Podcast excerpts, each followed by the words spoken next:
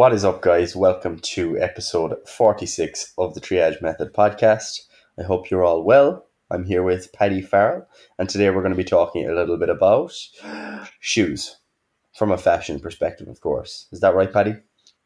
Yeah, 100%. Um, we are going to be talking about all the latest fashions in shoes because we have actually got a sponsor, a shoe sponsor. So, what we are going to do from now on is pollute this channel with absolute stupidity regarding what shoe fashion you should get. No, anyway, uh, what we were actually going to do is discuss shoes. We are actually going to discuss shoes, but we're actually going to discuss shoes in the context of what shoes you should wear to the gym, what shoes you should wear in your daily life, and I'm not going to be like, oh, you need to buy a Nike Air Max, uh, fucking whatever.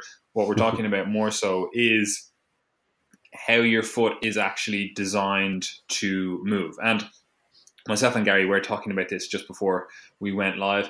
And basically, although we're probably going to say it a few times, and yeah, we're probably going to say it a few times, like saying like, oh, this is the way your foot is designed to move or whatever. Realize that humans are adaptable, and if you shove your foot into a pointy stiletto shoe, whatever the fuck, uh, your foot will adapt to that.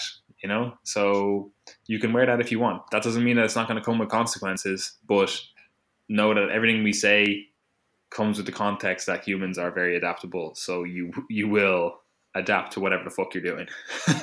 anyway, Gary. So to start this off, what we want or what we need is a basic understanding of the foot itself, right? So I want you to spit straight fire now and tell me how the foot works, how the foot moves, and what I should essentially expect from my foot.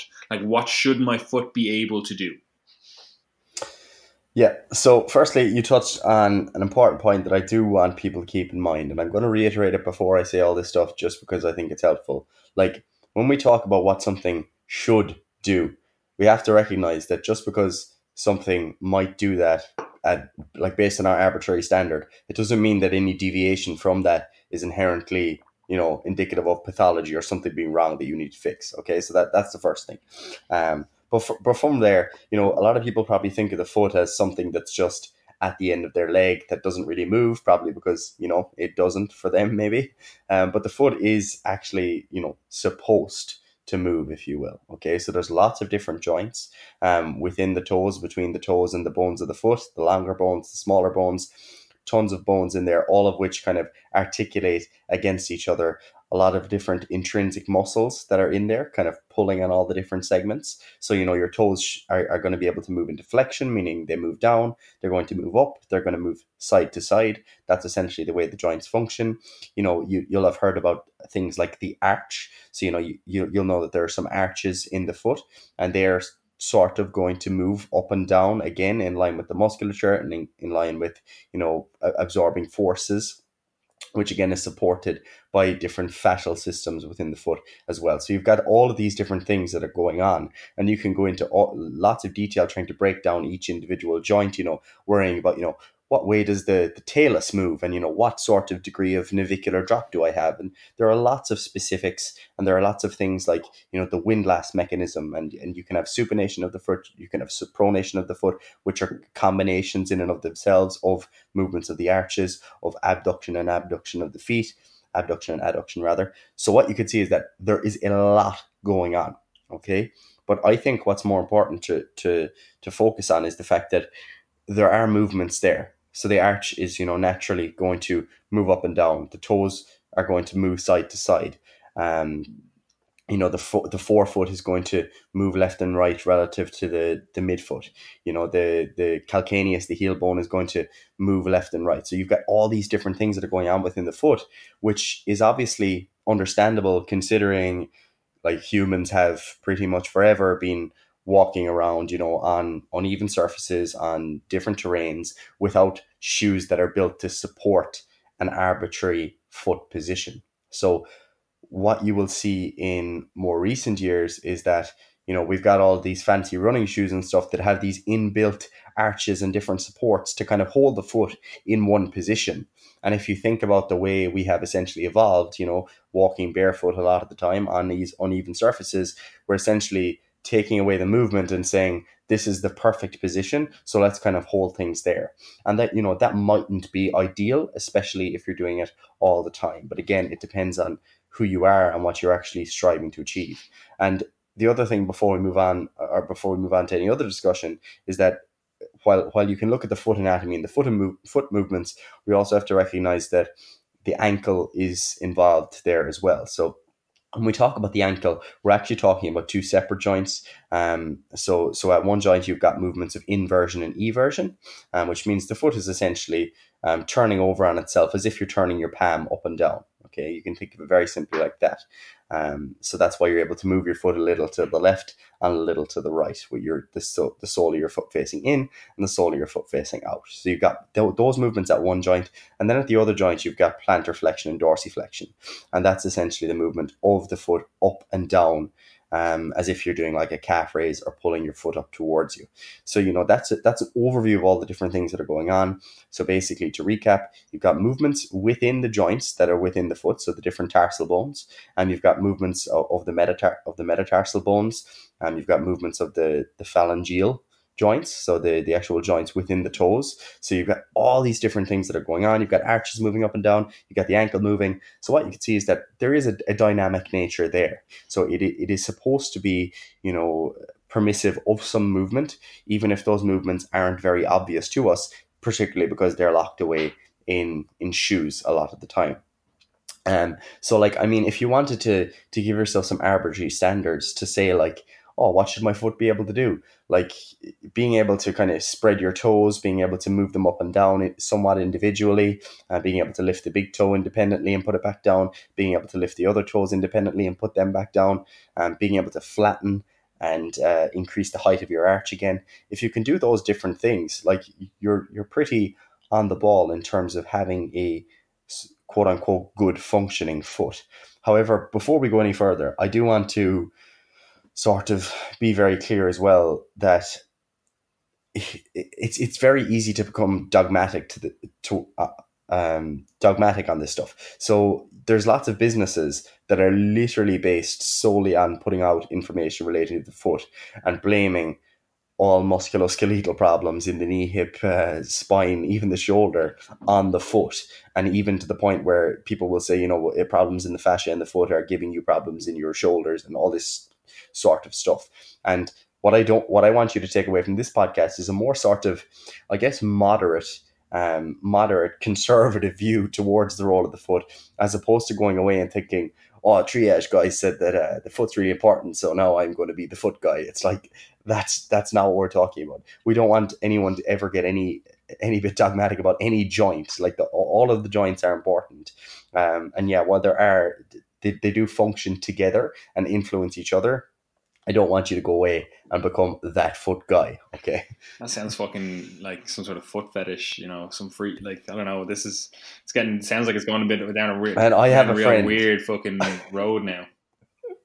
I have I have I have a friend, Brendan Ryan, um, and I have to call him my friend because otherwise it sounds like I'm slating him. But Brendan, if you're listening to this, he messaged me last week. Um, something to do like I think I was wearing some sort of shoes, and he was like, "Oh, I'd love to, I'd love to, uh, f- like feel feel your feet, and I, I I'd make such a difference if I just got got a bit of a fondle with your feet or something like that." And I was like, "Dude, I know you're a physio, but you realize how weird this sounds? Like you you want to touch my feet? No one is touching my feet." yeah, that's pretty pretty pretty weird. But look, it is 2019 now, so respect everybody. Like yep. that's that's a yeah. You should be, you shouldn't even mention this. You know, you're actually a bigot. We're actually both bigots for even bringing that up. But anyway, so the foot should be able to move, right? And as you said, there is to some extent some sort of arbitrary standard that we're putting on this because, like we were discussing before the podcast, like there are say you know tribes of uh, the Amazon and stuff, and you can like uh, Google pictures of their feet and their feet are adapted to the environment that they're in. You know, so they're walking around barefoot, but they're also using their feet to climb trees. You know, so like daily, you know, so their feet are adapted to that. And you can look it up. It's completely different to what you would think a foot is supposed to look like, right? So, as we were saying, and as Gary said again, like your foot is adaptable just because you aren't able to do like wiggle your big toe up and down doesn't mean that there is some sort of pathology. It doesn't mean that your sore knee is because you can't spread your toes. It doesn't mean that your your your shoulder pain is because you know you have fallen arches. Like you know, it, it doesn't mean that, right? So that doesn't necessarily mean that it can't mean that. Like uh, I'm sure it like that that is the case that you could have a fallen arch on your right foot and it causes you to have a, an elevated left shoulder because you are always tilted off to the left hand side and it's causing you pain in your trap. Like that physically could happen. Cool, right? That's not the vast majority of people, right? Um, so I understand that that's hard to kind of fully grasp because basically we're saying it, yeah, it could be and it could not be, but realistically, who the fuck knows? Uh, but the foot, I'm saying j- just ignore that thought process. just just ignore that thought process. Yeah, like pretty much. Um, but your foot is very adaptable. It'll pretty much acclimatize to the environment you put it in, right? And this is why you do see people who wear like say minimalist shoes are like, oh, they're the best thing ever, and people who don't wear minimalist shoes are like, yeah, I don't really care that much because your foot isn't adapting to the environment. As long as you're not feeling pain, your foot's not going to give you some sort of signal and go, oh, uh, I would actually really much prefer to be able to spread out in this this toe box here in this shoe. You know, it's not going to send you that signal, right? So what you're left to do is use footwear to your advantage when and where you need it, right? But then also realize that certain footwear comes with certain disadvantages. So essentially, what you're going to do is play the risk to reward ratio in your head and go and understand what you're getting and when you're getting it and what that does as a consequence, right? And this plays out very easily, and it's something that you've seen a lot in the fitness industry previously, although it's to some extent the arguments are kind of coming back a bit. But anyway, regardless. So what we'll touch on first is squatting, Gary, right? So you're going to the gym. This is this is the this is the one of the issues with footwear, or one of the issues that can be solved with footwear. Right, you're going to the gym. You're squatting. You see some people are wearing, you know, Vans or very flat-soled shoes. Some some aren't even wearing shoes at all. They're just barefoot, right? And some people are wearing Olympic lifting shoes. You know, some people are even raising the heel further with like a wedge or something. So obviously that's related to the footwear that we're wearing. So should I wear no shoes? Should I wear Vans? Should I wear Olympic lifting shoes? Like what problem? What, why are people switching out their footwear based on this exercise?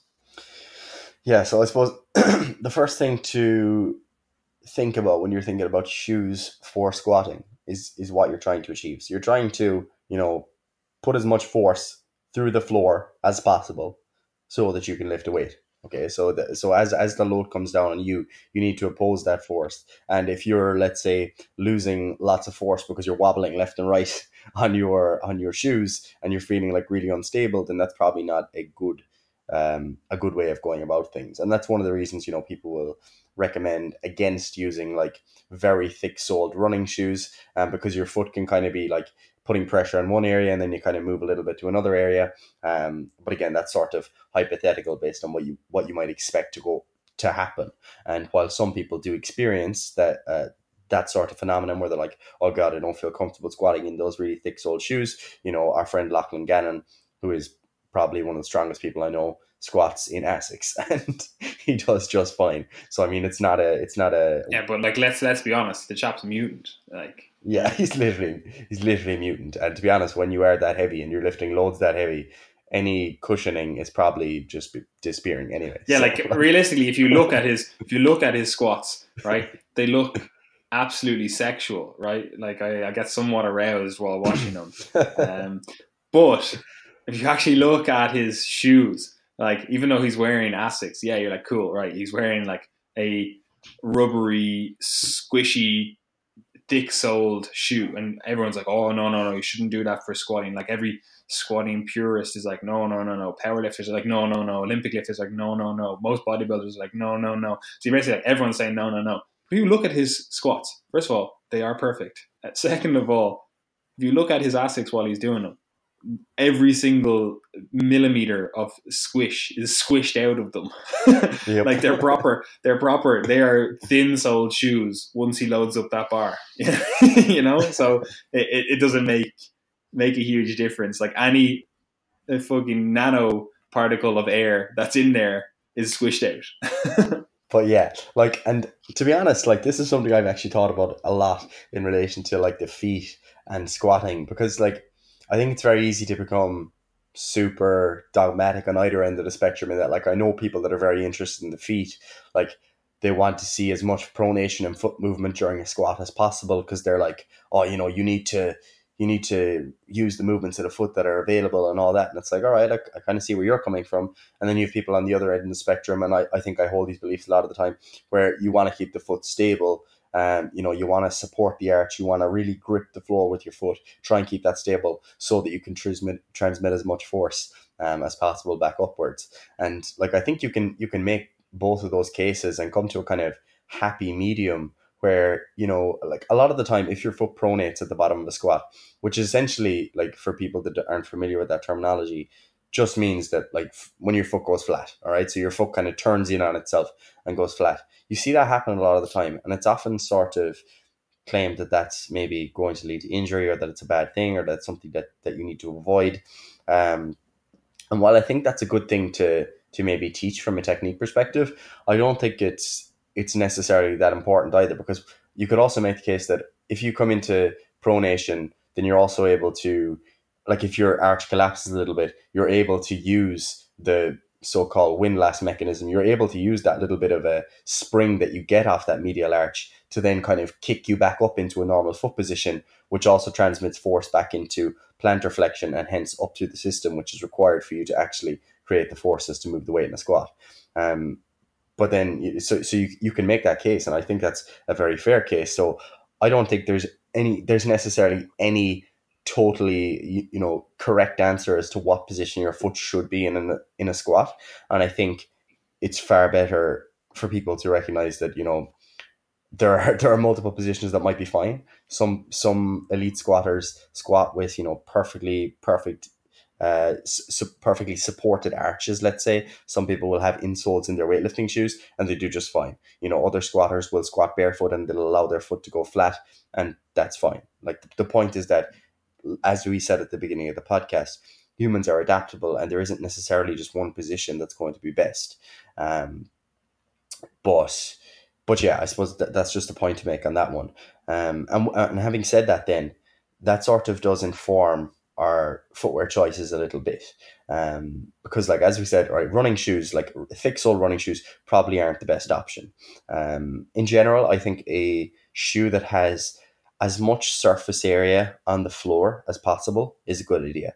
Okay, so you want that solid, stable base of support um, on the ground, and you you'll often have that on a weightlifting shoe. For example, it's not just the heel elevation on a weightlifting shoe; it's also the really flat, solid um, base that you've got with the floor that feels like you're just kind of locked there. And people generally like that, and that's kind of similar to Vans as well. Some people will wear Vans or Converse, and like they're a fine option as well. Um, what you don't want is is like fashiony shoes that are like real curved bottoms and you're kind of going forward and back and side to side. It's like that's probably not going to be ideal. So if that if there was one one sort of criterion that you definitely want to meet, it's having stability on the floor. So you're having a, a, a some sort of flat sole. Um, and I'm talking about the sole is in the bottom of the shoe, not necessarily the inside of the shoe um, just yet. And when it comes to the weightlifting shoe discussion, that that it does go a little bit further in that we're also looking at the elevation of the heel. And the elevation of the heel serves to essentially like at the, at the end output is you generally being able to stay a little bit more upright. Um, between there and the end output you're, you're you're essentially trying to some people use it to target the quads a little bit more because you can get into deeper knee flexion. And the, the reason that this essentially works is because when you elevate your heel you put your ankle into plantar flexion to start with. And if you are in plantar flexion to start with at the top of the squat, then that means that you have more dorsiflexion range through which you can work as you come to the bottom of the squat. So that means that when going from A to B, more of the range the range of motion in each or in the joints within the system can come from dorsiflexion. And that allows the knee to travel further forward, meaning you can stay more upright and generally you can get into deeper knee flexion, um, which is a, a pretty good option for quadricep development or someone that's looking to stay as upright as possible, for example, for weightlifting purposes, if you can beat the, the clean and jerk or the snatch. Um, so there are some of the benefits there. Um, does that that that cover a couple of things? Yeah, that, that, that kind of gets people there? thinking about it. So basically, what you're saying is, whatever your shoe choice for the squat, at least, whatever your shoe choice or no shoe choice in the case of barefoot, you are looking to have a nice solid surface area at the bottom. You know, and this again why people generally tr- trend towards, I suppose, tend towards like something like Vans because they do have that kind of rubber sole, but it's a very nice flat, thick rubber sole at the bottom that you know essentially glues you to the ground, right? And the same with weightlifting shoes, you have that nice flat, thick. Uh, large surface area that again keeps you glued to the ground and obviously some weightlifting shoes are better for this than others but that's the general overall thing so that's what you want because you want to be able to put force into the ground, you want to essentially be one with the ground, right? Um, then the discussion of how you are squatting and uh, essentially the depth argument comes into it. Excuse me. And for something like Vans, they might be fine if you are doing something like a a lower bar squat or you're doing a squat that you're just stopping at parallel or even if you are doing a very deep squat, if you have good uh, dorsiflexion, yeah, dorsiflexion of the ankle, uh, you might be able to get away with not needing that uh, elevation of the heel. You know, so for you, they could be perfect depending on what you're trying to do, depending on how you squat. Right. Same with the weightlifting shoe. Like they might be a terrible option for you if you you know stop a parallel. They might be pitching you forward. You're staying too upright almost in that starting position, that kind of half of the squat, like the parallel. Uh, they might be bad for you. But if you have a have poor dorsiflexion and yeah, yeah, poor dorsiflexion, and you are only stop and you are going deep, you know, they might be exactly what you need. So basically, what you, you need to do with your your overall squat is understand why you are squatting. What's the purpose of it? Are you trying to do it for like hypertrophic purposes? Are you trying to do it for purely strength purposes? Are you trying to do it to improve athletic performance? Like, what are you actually trying to do with that movement? And then you have to assess your individual mechanics for that. And we've discussed this on a previous podcast. We've discussed like the squat and stuff, you know. Um, so you need to discuss. You need to look at that and go, yeah, that's what I'm trying to achieve. And then you need to look at your footwear and go, right, this is how my foot should be moving in a general sense of the, the, the word. And this is how it should be moving in this exercise. So what limitations do I have and what what am I going to get the best out of? You know, like personally, I always used to squat in weightlifting shoes because you know I was like they're a nice solid base, they're a nice strong solid base.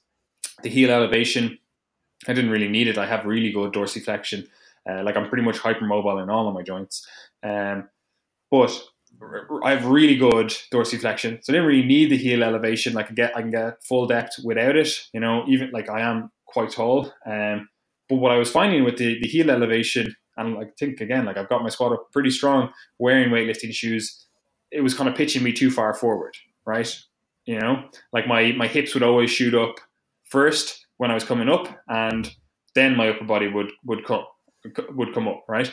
And I've just ditched the weightlifting shoes and I'm just barefoot now and I'm able to still stay upright, but I don't get that pitching forward when I squat, right? So what I'm trying to say is this whole discussion is both a theoretical one where you you think through what you may need, but at the end of the day, you need to kind of go out and actually practice this stuff. You know, like you actually need to go out and see, okay, well, like how do like yeah, okay, cool. I've looked at myself. I've seen like I move like this, but what does it actually feel like for me and how do how does my body respond to these changes in you know joints and joint angles and you know the my ability to actually put force into the ground right so basically what we're saying, well, what I'm saying anyway, is try out a few of them, see what happens, and yes, you need to think about it beforehand and see, you know, would I be better off barefoot? Would I be better off with something like a, a van, or would I be better off with a, a heel elevation, right? And just have a think about it and then try it out, you know, which is a little bit harder to do because you have to like borrow weightlifting shoes or whatever, but you should be able to see how that affects you even by just putting, you know, a, a plate underneath your heel to see how the heel elevation affects you, right? So think that's cool with the squat. Basically, have a think about it, address what you think may be limiting for you, and then move on from there. Right. Now, the next one, then, the deadlift, because this is one that you also see people kind of shit in the bed in a similar manner to the squat. They'll wear like kind of those squishy shoes, like an Asics or something, and they won't be able to put the force into the ground. You can see them kind of tipping forward and back in the shoe as they're trying to lift the weight, right? So for the deadlift, generally you'll see people wear very minimalist shoes, right? But then you also hear people saying like the squat and the deadlift pretty much work the same muscles. And if you look at them like more objectively, especially conventional deadlift, uh, they kind of look like they're in the same position to start. So why why don't the majority of people wear weightlifting shoes for deadlifts, right? Now I know obviously Olympic lifters do when they're doing like a, a clean pull, uh, but what, what's the story there? So how should we be thinking about our, our, our footwear for the deadlift? Okay, so firstly, one point to backtrack on just very quickly. Um, it's it, it's a point related to the, the squat shoes because you know people often say you know squat shoes allow you to get deeper in a squat or, or having more dorsiflexion allow you to get deeper in a squat and that's true but it actually depends on how you define depth because this is something I actually think misleads people in powerlifting sometimes um, and it's not something I've heard voiced but if if you think about like what depth is um, in powerlifting it's essentially the ability to get your the essentially the, the crease of your hips down below your knee, pretty much. Um, so you want to get it's about get the point, the end point that your hip goes to relative to your knee, and if you use squat shoes for powerlifting in order to get more dorsiflexion, for every bit forward that your knee goes, it also goes down. So because the way that your knee, like anterior tibial translation or the knee going forward, as that happens, it goes down because it's hinging at the ankle joint. So as that knee goes down, that means your hip also has to reach a lower point than it would have had the knee been in less dorsiflexion. So it's not always the case that you know squat shoes just make it much easier to hit actual powerlifting depth because if your knees can just go forward a ridiculous amount, then it can get to the point where it's really, really, really difficult to get your hips down below your knee because especially if you have like really thick thighs and thick calves, unlikely. Um, that thigh calf contact contact can actually limit you from getting that hip down below. And you'll see that sometimes if you watch weightlifters um, who have a really upright squat, you're like, oh my god, that squat depth is insane. But then when you actually look at it from side on, you're like, God, I actually don't know if that would have passed in a powerlifting competition. So that's something that's worth thinking about. And then that brings us and on you, to just, just on that, you can see that as well in like uh, some of the the smaller Asian lifters, the more mobile ones. Like you'll see them like catch a a yeah.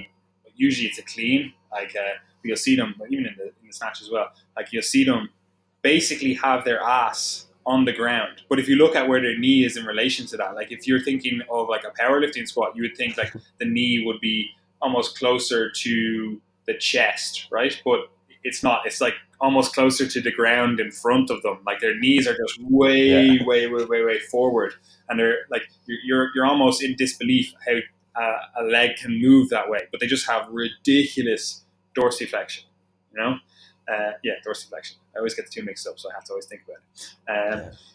So what you're saying basically is you could have you, you basically have to look at the hip and the knee and the ankle when you're looking at that kind of depth argument. And like I, th- I think everyone would be in agreement with you, even though it is one of those things that it is a common parlance or common commonly known that you know a uh, an elevated heel allows you to hit depth more easily in terms of if you were to elevate the heel and your knee didn't move any further forward, you would be able to get that that, that extra yeah. depth. But the fact is, it is a three dimensional structure, so your knee going forward doesn't like your your your your shin doesn't magically get longer as your knee goes forward. So it has it has it has to Exactly. drop. So therefore your hips have to go down further as well. You know. But anyway, yes, the deadlift.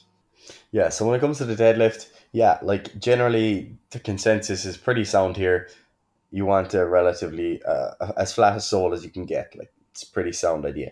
And then like as you've as you've alluded to there, some people do make that case that oh, but it works the same muscles and you see it, it just doesn't really like well it, it kind of does but not to the same degree the relative contribution of each of the muscles is very different between the squat and the deadlift especially like if you're talking about like the quads and the hamstrings um, but the reason people the reason you wouldn't want to squat in weightlifting shoes is essentially twofold because firstly um, you're going to be higher off the ground because your heel, your heel is going to be elevated um, which essentially elevates the elevates the whole system, including your shoulders, and takes you further away um, from the bar, which isn't necessarily ideal.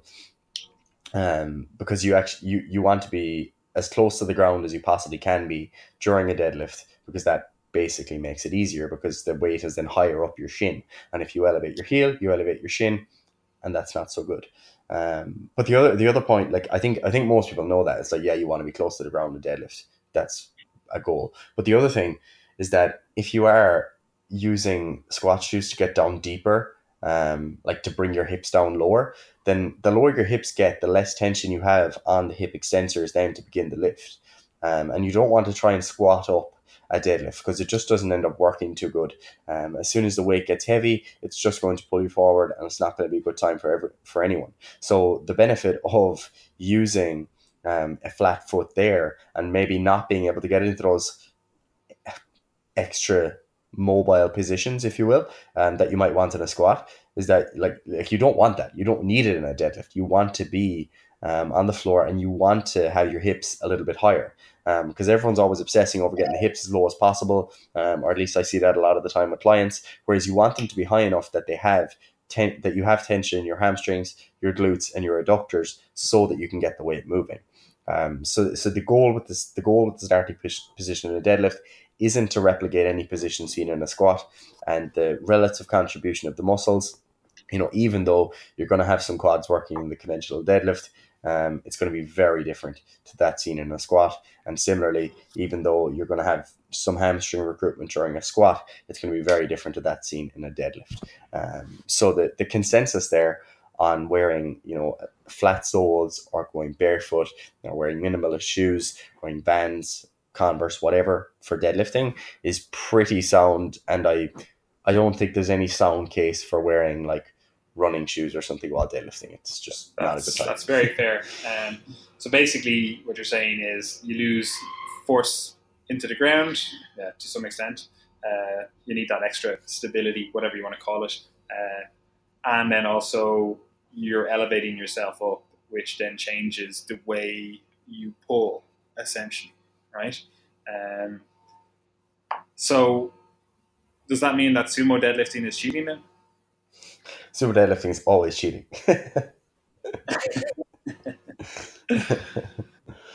But anyway, yeah, no, it doesn't mean sumo deadlifting is cheating. Well, it does, but it doesn't. Um, yeah. should we should we change our footwear for a conventional deadlift and a sumo deadlift? Because you know, sumo deadlift is essentially a really, really well, not really, really, a- really wide stance squat because you're able to stay that much more upright. So then, does it change it into a squat? Should we elevate the heels then in that, or are we still kind of going with the same thought process as a conventional deadlift and not wanting to increase the the range of motion? Yeah, like I think the, sh- the shoe recommendations just stay the same. Like I think while a sumo deadlift might look like a squat in the starting position sometimes, if you actually look at what tends to happen during the lift, you'll generally see the hips shoot back or get get back up so that the knees are extended pretty quickly, um, and it ends up being a quote unquote hip hinge type exercise from the top. Um, because that's that's generally one of the goals in the sumo deadlift. A lot of the time for a lot of lifters is like they want to lock out their knees soon because that essentially gives more tension into, or provo- produces more tension in the hamstrings, which allows you to kind of finish the lift. Then, um, so no, I wouldn't change my shoe recommendations for the sumo deadlift. Ideal, right? So they're the only ones that really it matters a huge yeah. extent in terms of like we could argue that the the overhead press, you know, maybe extra stability, uh, more ability to contract the glutes, but at the end of the day, I actually don't think it hugely matters. Uh, but other than that, most other lifts you're doing, you're not going to be really trying to put a huge amount of force through the legs. Like obviously, we're, like we're using the squat and the deadlift, but obviously that applies the same thought process to say a leg press or a hack squat or any other leg exercises that you're doing. You know that you're putting force through your your feet. You know you want to still think similar lines. Like think of like what you're trying to achieve how the ankle is moving, how much force you can put into the the, the carry, the chassis, or whatever the fuck you know, uh, and it, it, applies across the board to all those kind of leg exercises that you're doing that right? So i don't think we need to discuss them individually right? So the next thing we come across is obviously we don't just lift weights in the gym right? Like obviously if you're doing any of the, the upper body exercises and stuff your footwear doesn't really hugely matter. Like maybe it matters to an extent um, but you may be seated you may be you know, in, in a in a machine. So it doesn't make a huge difference how your foot is moving, right? But obviously, we're not just lifting weights in, in, in the gym. We're also doing like cardiovascular work, right? So this brings into the argument that I thought people had almost settled like ten years ago. You know, like when it when it was uh, originally uh, brought up. You know, but apparently it's coming back in vogue now, and people are claiming it's new. You know, uh, and this is the idea of minimalist shoes and running, or essentially like you know any kind of cardiovascular stuff and minimalist shoes, right? So what what's the crack there with that, you know? And then after this, we'll discuss you know your your daily life type shoe and what you should be thinking from that. But obviously, if we're in the gym, we're probably doing some cardiovascular work as well. You know, you might be going out for a jog in the morning, or you might be going out for a jog in the evening, or whatever else. Um, what's the story with cardiovascular work and our footwear? Yeah, so this is although although like this has been a topic that's been debated for a long time. Um, it's actually one on which there's sort of no consensus. Well, there is a consensus. Like the consensus is that the evidence isn't very strong in any particular direction, and that recommending footwear that's comfortable is a fairly sound idea. and there's there's more nuances to it than, than that, but I think that's a, a decent one for the the lay person because like one of the things you'll see in almost every every running shoe shop is like that you go into is that they'll test all these different you know characteristics of your foot and give you specific shoes and kind of orthotics even um, to then you know that are specific to you and that this is going to stop you from getting injured and all this sort of stuff. And like as we mentioned at the beginning like it sort of it sort of doesn't make any sense to take loads and loads and loads of joints and and muscles that are there to provide movement and then see what position they're in statically and then create a mold and say, right, we're going to hold them in that position because that might be the best position for you when you run. It's like logically, like there's a lot of different holes in that sort of reasoning process. And when you actually look at the evidence for a lot of the different features of running shoes, um, like high tech running shoes, um, the evidence is is very weak at best and absent um, at worst. So if it's a case that you're looking for running shoes and you're thinking about, you know, what are the most high tech ones with the most cushioning and all these different features, I wouldn't be getting uh, too caught up in that. At the same time, on the other end of the spectrum, you'll have people that just say, oh no, you know, minimalist, and even to the point of barefoot. Like some people genuinely do go and running run barefoot. Um, you know, it has to be minimalist. It has to be five finger shoes or whatever. And you know, that's a big trend that's kind of come and gone and come again. And again, it's it's not so simple there either because like a lot of the time people will make those cases and then you're not thinking about you know who you're actually speaking to. So for example, like if you're an ultra runner, let's say, and you run like 100k once a month or whatever, if you are used to doing that in a certain pair of shoes, it doesn't matter if it's minimalist going to thick soled or thick soled going to minimalist. Um, switching and trying to maintain the same training volume is going to be a pretty bad idea. And that is one of the problems that a lot of the research in this area has kind of run into. Um, is is like people changing over to minimalist footwear and then keeping up their training volume or training as normal um, without a sort of retraining period and then essentially what happens is you know they start to have discomfort and potentially injury. And obviously that's because they've been exposed to something that they weren't previously exposed to. And hence it makes it a sort of different different activity. Because obviously if we if we think about the fact that we talked about all those different muscles all those different joints um, the arches etc if you've got all those things there and you've never really moved them and instead you've allowed your you know really expensive asics to absorb all of the forces in all of the runs that you've ever done like obviously not all of the forces, but you know what I mean. And then you swap over to minimalist shoes, and suddenly all these muscles have to do lots of extra work. Those structures are not going to be tolerant of the load that you're trying to expose them to. So there's a, a higher chance of you then getting injured. So that that sort of just makes a lot of sense. And when it comes to like making a perfect recommendation as to what you should wear, I would genuinely go with what what feels most comfortable, but with the caveat that changing every now and then and having some sort of adaptability is probably a good idea for most people. Like for example, if I I have two different pairs of shoes that I run in. One of them are really flat, and one of them are like Asics, and they're they're really cushioned. And I only started running in them recently. And what I find after a while is that like just start my foot just literally feels like it's it's it's kind of cramping in some areas because it's not moving in the way that it used to move because of this big support along the medial arch. And for me, I've got a, a, supinated foot posture, which is relatively rare, but it means that I've got quite a high medial arch. So if I if I land down on that normally, um, I got I get quite a bit of bit of spring if I do go into pronation, um, because that medial arch is essentially you know compressing down and then springing back up. And that's giving me some extra, you know, some extra goal when I'm running. So that little bit of pronation isn't necessarily a bad thing. And if I'm then running in, in shoes that aren't actually allowing for that, then that basically changes the movement that I'm being exposed to. So these are just some some things to think about. Um, but but to be clear, I wouldn't necessarily say that right? You should and have to go in and run in minimalist shoes, or you should and have to get the most cushion, cushion shoes in the market. I think somewhere in the middle is a fairly sound recommendation, um, and, and not being fearful of going to either end of the spectrum either. Yeah, that, that's that's fair enough. Um, yeah, I always think that that whole argument with the, the minimalist shoes and running is a bit of a, a really well, I suppose actually not. The argument isn't bad. The the way the research is done is pretty bad in terms of well, I think they realized that they, what they did at the initially was bad. They basically you know like took people in and were like, yeah, just start running in these, and no one changed their mileage. No one changed. It literally was like there's no adaptation period, you know. Uh, because I know, like I've literally worn minimalist shoes since maybe like 2011, right? 2012, right? Like I haven't worn a pair of shoes other than that. Like I've occasionally put on uh, Converse, you know, like you know, you're wearing like jeans or whatever. You're like, oh, I'll throw on some Converse, and even Converse are somewhat like they're probably the closest you can get to minimalist shoes without being minimalist shoes. You know what I mean? Um, but other than that, like I think I've worn like actual shoes once in that entire time. Yeah, at my brother's wedding, like I wore shoes. Right.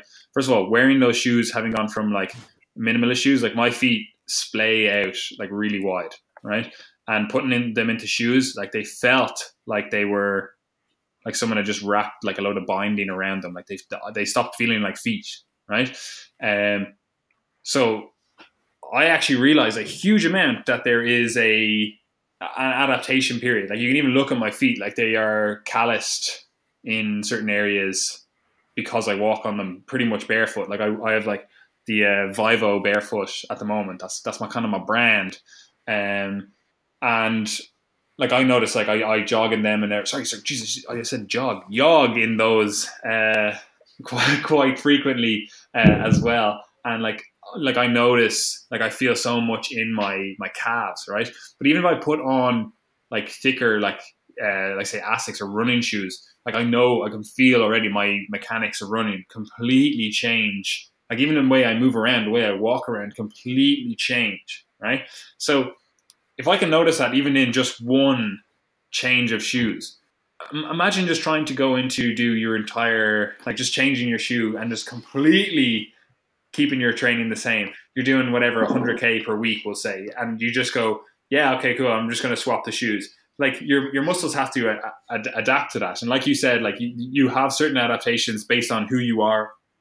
Excuse me, on who you are as a person. Like individually, you have certain adaptations in your foot, you know, certain adaptations in your knee structure, your hip structure, and they could be both adaptations you've acquired through your lifetime, but also adaptations that you're just simply born with, you know.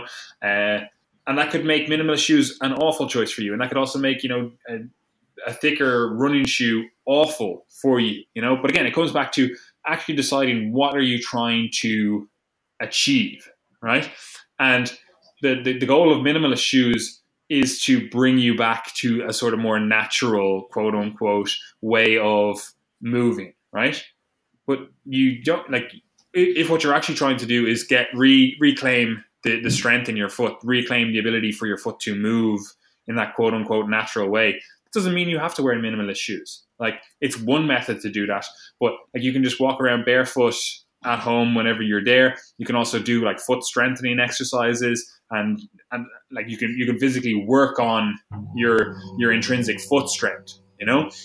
So it, it is one of those things that I think people lose the forest for the trees and kind of get into a more hyped up state, being like, oh no, you have to wear minimalist shoes, you have to wear these like uh, like Vivo barefoot, or you have to wear you know Vibram five fingers, and they're like, no, Dio, you have to wear those, and I'm like, what? Like, why do I have to wear them?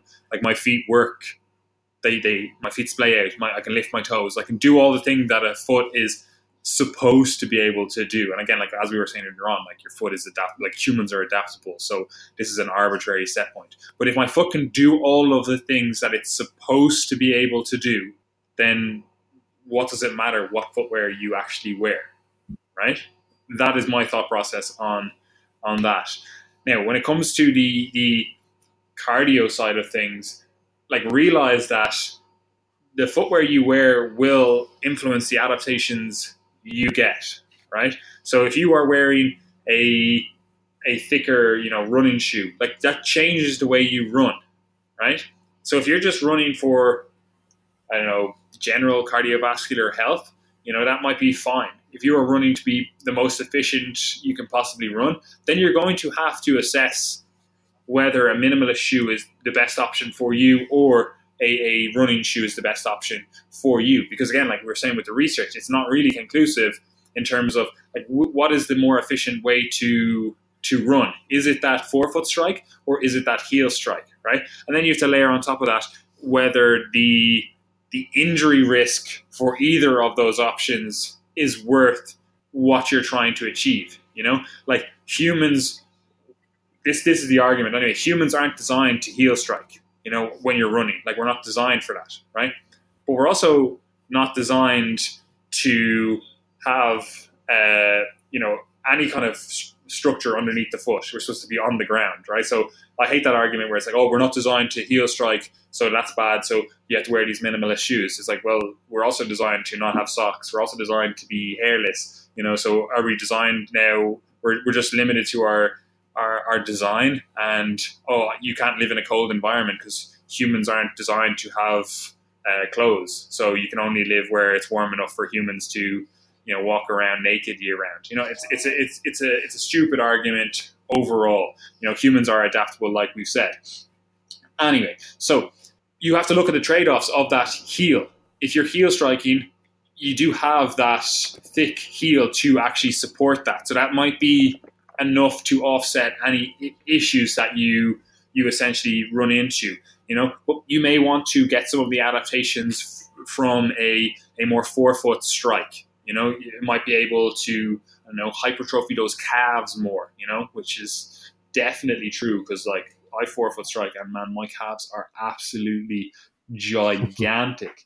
um, but you, you have to just think about what you're actually trying to achieve and what, what type of shoe is going to get you there in the most safe and efficient manner. Anyway, Gary, what are your thoughts on that in terms of if someone's listening to this, what what should they do? They, they're just looking for general health. Should they buy into this minimalist shoe? Is it prob- is it a good an easy way for them to kind of work on their more intrinsic foot strength uh, while they just go about their their general day to day you know gym training or whatever, uh, or are they just better off wearing a running shoe for when they do their kind of cardiovascular work?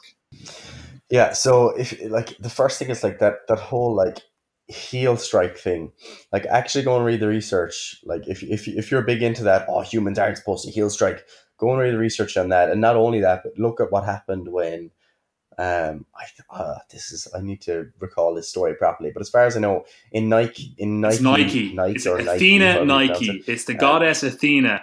It's Nike. Whoever I- says whoever whoever I says say Nike, Nike. Should actually Nike. be executed. It's Athena Nike. It's the goddess Athena. So can we just get this whole Nike stuff out of the way because it makes you look stupid, like actually thick, if you say Nike. It's Nike anyway. Right, Nike, Nike. Um, Nike tried this in their quest for the the two hour marathon. You know, when they essentially tried to engineer every last detail um, so that they could get someone to run the two hour marathon uh, or sub sub two hour marathon. Basically, they, they designed these these shoes that um, were like to, to, to reduce the weight down as much as possible. They basically got rid of the heel as much as possible so that there was only like a forefoot, like that was where most of the mass was left. And like runners were just like, no, like we're not doing this. Like this is like we're this is not comfortable. This is not how we run because people actually do use heel strike if you actually like watch people run. And I think like I it'd be it'd be wrong of me to to try and give you the the perfect conclusive evidence because we actually decided on this podcast like a couple of minutes before so i don't have all the research off the top of my head. But as far as i know like heel striking is like 6% more efficient um from a like when you are actually running. So using heel strike does tend to be a more efficient running strategy um which does sort of make a lot of sense as well um, if you actually look at like how you're how you're absorbing force. But anyway yeah so basically like if you're going to use that argument you should really look into the details on it um, because it's definitely something i would i would like to kind of read up on more because from what i have read like in running biomechanics and efficiency etc is not my area of expertise but it's definitely not that clear cut. And if anything it's probably the opposite of what people say. So this whole like everyone should forefoot strike thing is just not really um, a thing. And also like the whole thing about um like oh humans were designed to do this. Like people always use those arguments and those evolutionary arguments are kind of like they're nice to use but you also have to recognize that like we're not just talking about like all right what we are all going to do collectively for the good of our species for the future we're talking about trying to get athletes to perform at their absolute peak you know like when when people were, were running in the past um, it, it had a different purpose than a very structured attempt to try and run a marathon at a specific time. So you have to keep those things in mind as well if you're going to use those arguments. Um, but anyway, what what were you actually, Yeah, like put it put it you put it put it in context. Like the Yeah. first guy that ran a marathon, like the actual Greek guy that ran to marathon, died. Like he died. He ran the marathon and he he died. You know, so if you want to say that's what humans are designed for and that's what you plan to do, you plan on running a marathon and then just dying, fine. Like okay, well, that's what humans are designed to do. You know, uh, yeah, I think that whole that whole evolutionary argument, like I think evolution, like looking at things through an evolutionary lens, and we're probably going to talk about this at some stage. Uh, but looking at things through an evolutionary lens, uh, if I could speak, looking at things through an evolutionary lens is a really good idea.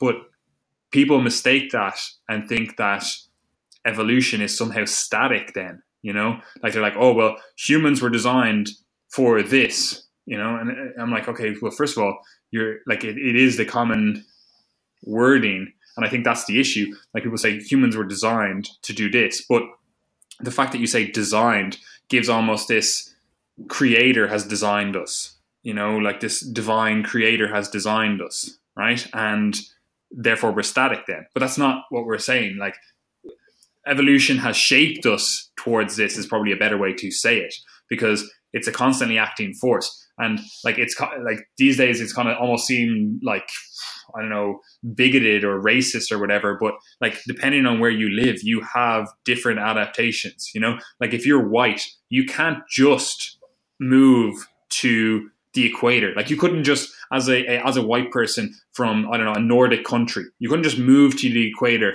and not expect to have some negative ramifications. Like you don't have enough melanin in your skin. Like you would almost certainly get skin cancer unless you used modern technology, you know, like clothing and uh, you know sunscreen and stuff like that to allow you to live in that environment. But you would over time adapt, like within three, four, five generations. Like if you just picked a Nordic country or a Nordic town and just transpose them to a sub-Saharan like Africa, you know, and you just put them there, or even like the Saharan desert, you just put them there.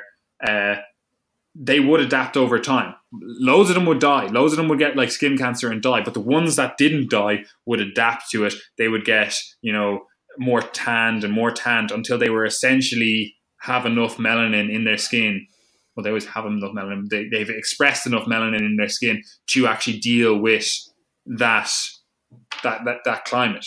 You know, so like we are constantly adapting. So when people make these arguments, being like, "Oh well, you know, we're not adapted for that," it's like, okay, cool. It takes like three, four generations for you to be fully adapted, not fully adapted, but quite adapted to the environment. You know, so we've been wearing shoes for quite a long time, so we are adapted to shoes to some extent. That doesn't mean there isn't trade offs for that adaptation, but to say that oh no, let's just throw the baby out with the bathwater and just say no, you should only wear minimalist shoes. Like I think it misses misses the point, and and that's coming from someone who really enjoys wearing minimalist shoes. Like I like being able to feel the ground underneath my feet. Yeah, and I also I also think those evolutionary arguments sometimes like when you hear people say them, and obviously like we use them sometimes too. Um, it can it can lead you down a really dark path. Like if you actually really extend the thought process, because if you're like all right, humans evolved and survived with these specific characteristics. It's like, all right, so if evolution is so important and you're really worried about carrying the best people forward into the future and stuff, like you could adopt a totally like eugenic perspective and say that, all right, we're only going to grant reproductive rights now to the the leanest, the strongest, and the fittest people on the planet. And it's like, oh Jesus Christ, like that's that's kind of dark if you start to take it down that path. So we won't be doing that. But I mean, like you, you know you have to kind of think of, think about things in context and think about like what what is what is that thought process like that you're bringing from the past to the present to mm-hmm. create arbitrary standards? Like what it, are you bringing that forward as well? And if you do like it like it's like all right this is kind of getting dark. But anyway. Yeah but it wouldn't necessarily it wouldn't necessarily go down that path because that assumes that you know what is best for the environment which isn't always the case. Like this is this this is why like uh, guys like essentially, I don't know if you know, and people listen to this know a huge amount about genetics, but basically, guys are guinea pigs, right? In, in terms of the the evolutionary perspective of uh, humans, and like I'm putting humans because other animals use different techniques, but essentially in humans, we basically go right. We're going to make the guys have the ent- run the gambit of everything. You, that's why there's this huge variability in terms of you know the the way men act, the way men look. There's this huge amount of variability within that, right? Because essentially we're the test dummies. We're basically going, let's make the, all these mutations happen and they'll all happen in guys. This is why you see like guys get way more uh, genetic abnormalities and stuff than than women, right? And basically, what we're doing is we're making the guys the guinea pigs of the environment, and we're not like because evolution doesn't know what is the best. Like there's no guiding force saying like this is the best way to do it. There's guiding principles and essentially like life is trying to navigate around those guiding principles. But basically guys are the the guinea pigs and what evolution is doing is saying, right, we're going to give you all these mutations, different mutations throughout the thing, and we're basically going to see what is the most survivable in the environment. Like, you know, maybe that is a, a, an extra fucking, I know, toe or something. And if you have that, and you are more survivable in the environment, you're able to reproduce more, and your children who have that mutation then are able to reproduce more because they're more survivable in the environment, et cetera, et cetera. That you know it, that adaptation now becomes dominant in the environment because it's the, the most survivable, right? So guys have the the most they're basically guinea pigs, right? That's why guys do stupid things as well. Like when they're teenagers and stuff, they're basically just saying to them, basically trying to signal to mates that their their genes are survivable in the environment. This is why guys drive really fast. This is why guys do stupid things like to try and impress girls and stuff. But this is also why women are attracted to that quote unquote bad boy because all he's doing is signaling that his genes are survivable in the environment and that is attractive to a female. They're like, hmm, I wouldn't mind reproducing with someone who has genes that are uh, survivable in the environment, you know? Uh, so I don't think it would go down a dark road because we, like, you don't, you, like, there's no, like, it would go down a dark road because humans obviously think we know fucking everything, but essentially yeah. the environment dictates what's most adaptable in the environment, not, it, it's not predetermined. So you, you, you couldn't say something is more beneficial because what happens then is like you you want variation. Because that that leads to evolution. Like you want to have variation within a population. Otherwise you end up with what happened to say bananas. Like they have the they had the cavendish bananas and they're essentially like i don't know if you know a huge amount about how bananas are made but basically they're just genetic clones of one another. They, they're not actually like they don't reproduce. Otherwise your bananas would have seeds in them. Like bananas aren't a real bananas aren't a real fruit right? They're they're a hybridized fruit, right? And this is again, people talk about GMOs and stuff like it's it's actually stupid because humans have been doing this for thousands and thousands of years. But anyway, bananas are a hybridized fruit, but uh, they don't have seeds. Like those little tiny little black bits you sometimes get in bananas, they are what used to be seeds, right? So bananas can't reproduce, and they're basically just clones of one another. So they're all the same right? There's no genetic variability. And we used to have Cavendish bananas, which if you ask like older people, they used to say like bananas were much tastier back in the day. Uh, but because they're all the because they're all the exact same, all it takes is one disease to target that, and because they're all the exact same, they, they all get wiped out like that overnight because they have no resistance to it. You know that's what happens. Say sickle cell anemia. Some people have sickle cell anemia, and it's actually it's a mutation that can be really really bad, but it also is uh, beneficial in places that have malaria because you know the the malaria virus now or the whatever the the whatever thing is called I can't even remember uh, can't get to these sick, half sickle celled uh, blood cells, so you you get survivability in malaria environments, you know. And that's just purely through genetic variation. So if you have no genetic variation, then everyone dies. Like there's no, you have no resistance to this you know? So everyone dies. Like people are people are resistant to aids you know? Like people are like oh aids is a terrible virus. Like some people are immune to aids you know? Uh, so like so, stuff like that. You you want to have variation. Otherwise your population would just go extinct you know? Um so i think all this the, like people look at the evolutionary argument and they don't actually understand evolution. So they should stop making the argument you know Yeah, and like you, you also reminded me of another point that I wanted to bring up earlier. Um, was about like you know, if if what what is what, what's the phrase again? If all you have a all a, all you have is a hammer, all you see is nails. Um, like that's basically like that also applies here because like you know if you're talking about the evolution stuff, like people are very selective in that like if you're into fitness, then you talk about all the evolutionary um, variables that brought us to things that are related to fitness but you mightn't focus on lots of different other things related to you know your social interactions your psychology cognitive things etc but like when we're talking about like oh you know we were we were quote unquote designed to uh, have feet that move and have feet that meet these arbitrary standards and hence we should do this and all that and you also have to think about like how that how does that apply to everyone? As in like if i'm let's say I'm I'm forty year old Sean. I'm an accountant. Um, I'm I want to kind of maintain my general health through doing some fitness stuff and just kind of you know provide for my kids and live a good life for the rest of my life. Um, and you come shouting at me, being like, "Oh yeah, but you know evolution made our feet like this and stuff." It's like man, I do not give a shit.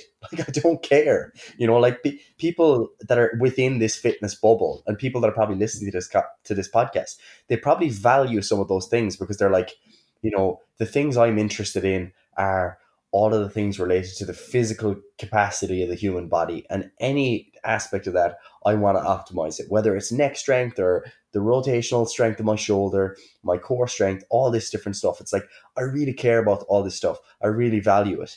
Um, whereas like like if, you're that person that's fine and that's you and you can make those decisions. But most people don't give a shit. Like most people don't care that their foot was designed to do a certain thing. All they care about is like yeah like yeah they accept that evolution brought them to this point but they only care about adapting within their environment at this point in time like like essentially just surviving this environment and getting through this environment and doing the things that they actually care about and most of the time like foot function doesn't matter to people, you know, and you can create these loose narratives about like, oh, you know, you might have bunions when you're older and you'll regret it. And it's like, man, it's difficult enough to get people to care about, or not just care about, but adhere to the behaviors required to offset the non-communicable diseases like you know diabetes, cancer, etc., that are like really pressing issues, as opposed to like hallux valgus, like bunions. It's like man, people just don't care about that stuff. Yeah, hundred percent. Um, but anyway, so to bring this back on on target, so they know when they're lifting. There's a few variables that they need to take into account, especially with something like the squat or the deadlift or any of the excuse me the lower body lifts where you are trying to put force into the ground essentially or trying to transmit force through the ground. And they're aware now of some of the more generalist arguments in terms of what are the choices what are the appropriate choices for cardiovascular footwear you know like basically it's whatever you feel comfortable with in terms of that you know, like you can make an argument either way. Like I fall on the side of the the minimalist footwear, but as you do your jogging in, you know, runners, uh, I'm going to presume you fall into the the the side of the running shoe footwear. You know, and I don't think it matters either side. W- whatever fucking feels comfortable. Like realize that there's trade offs either way. You know, uh, and in terms of your daily life, then as well, again, realize that there's trade offs either way. You know, your foot is designed to do certain things. If you put it into a shoe that doesn't allow them to do certain things, you're going to have adaptations towards what you're pushing it towards. And once you realize that and you're happy enough with that, cool. Maybe you realize that and you're not happy enough with that, but you know your job forces you to have a certain dress code or a certain footwear requirement. That's cool. Just realize that you're now going to have to do stuff to offset those adaptations. And after that, I don't think it really matters, you know? So basically, for most people, don't wear squishy shoes while you're deadlifting uh, or squatting or doing leg exercises. Um, and maybe you need a heel for squats, maybe you don't. Um, other than that, doesn't really fucking matter. Uh, in terms of your, your your cardiovascular stuff, wear running shoes or wear minimalist shoes, realize that if you're going to change over to one or the other, there's going to be an adaptation period. And at the end of the day, it doesn't really fucking matter. Um, unless, of course, it's causing you pain. One of them is causing you pain. Like if you're wearing running shoes and you're constantly getting some common injuries that running shoes lead to, then maybe switching to minimalist shoes will help that. And again, vice versa. And in your day to day life, this is probably where you're going to have to wear certain types of shoes. Realize that there's adaptations towards that. Realize that you either have to be fine with that, okay with that, or you need to address that, you know, and that you need to work on like some some sort of foot strengthening protocols, you know. And I've actually done this with quite a few people who have issues training. Like people won't will, will say it's usually related to something like a squat or a deadlift and stuff, you know, where they don't actually have and the, the required foot strength to do them correctly. And this also you'll see this in like say a lunge or something because the, the balance will be hugely off, right? So doing some actually targeted footwork can be a godsend for those people. Can be the thing that make makes or breaks them in terms of their overall training. And again, you will occasionally run into stuff where your your foot mechanics are off and it'll affect your knee, your hip, your shoulder, your neck or whatever. But also that doesn't necessarily mean that it will impact those areas. Is that a fair assessment of the situation with the footwear, Gary? Yes, sir. And look, there's only there's only one real answer to this, right? You wear minimalist shoes all the time. I don't. And my calves are bigger. So like, I mean, make up your own mind. Yeah, well, see, this it's a deceptive, it's a deceptive argument because technically speaking, technically speaking, my calves are actually bigger, right? Because I've a longer, I've a, I've a longer shin, right? So if we're talking actual like volume of calf muscle, like I have more, right? Uh, however, your calves, your your calves are by far and away wider. more girth. Yeah, you have more more more calf girth, and at the end of the day, despite what people will tell you, girth is all that matters. That's it. uh, do you have anything else left to say to define people? I know we have the group coaching is updating this week. This week? Next week? Somewhere, somewhere soon. Yes, Monday. So new program on Monday. So this will be out on Monday. So if you're listening to it, get on that hype. Um, it's only fifty euro per month. Um, you get your nutrition, you get you get your training program, you get access to us. Um, yeah, it's it's good fun. It's slowly growing. We obviously only launched that last month. Um, we've a good few in there. Obviously, we would be more than happy to have more people in there. Like our our, if I could speak, our online coaching. We're actually we have a few inquiries in, and I think we will be close to full.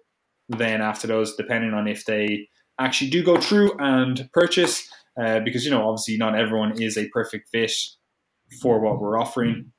Um, but I think our actual online coaching will be quite full over the next while, so we probably won't have too many spaces for that.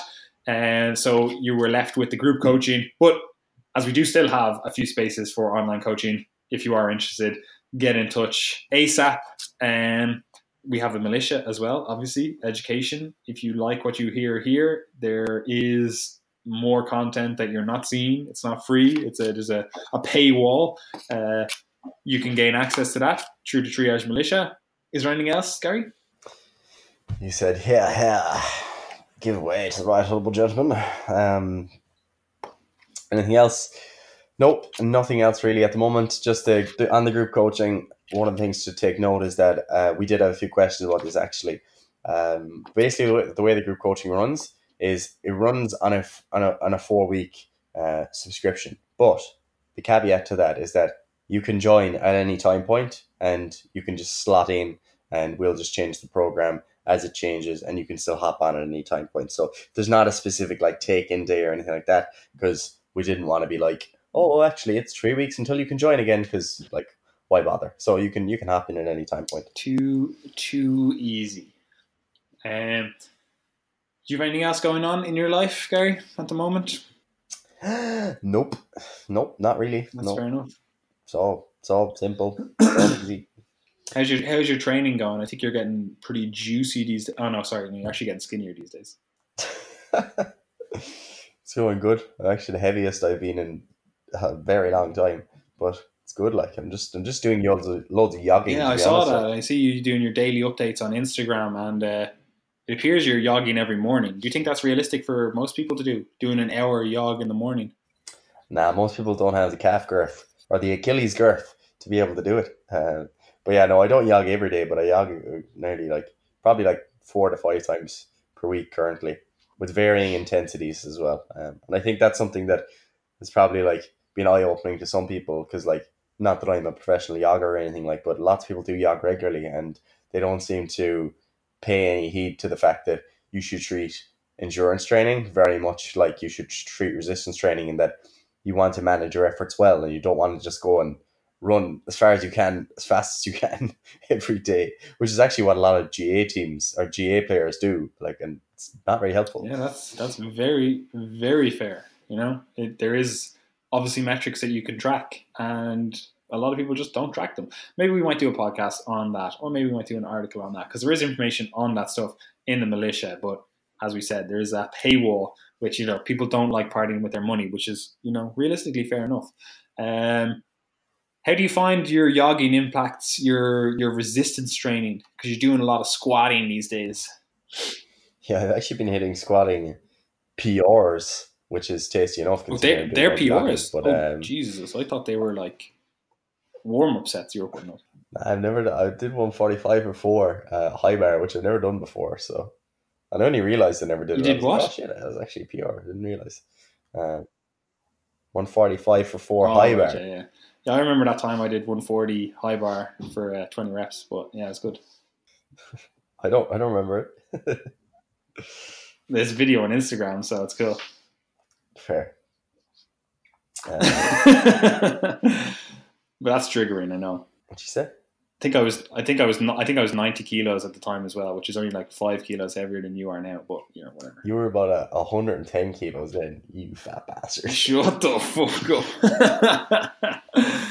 uh, so can we can we just start having like a squat competition? Like One hundred percent. Like I'll I'll get down. I'll diet down to eighty five kilos. I'll diet down to like sixty five, and I'll be squatting one sixty for ten. No, you're supposed to. We're supposed to do it. We're supposed to meet at the same weight. Fair. I'd have to like chop off my fucking torso to get down to sixty kilos. I reckon I've won sixty for ten, and in the next year it'd be too easy. That's fair enough. Um.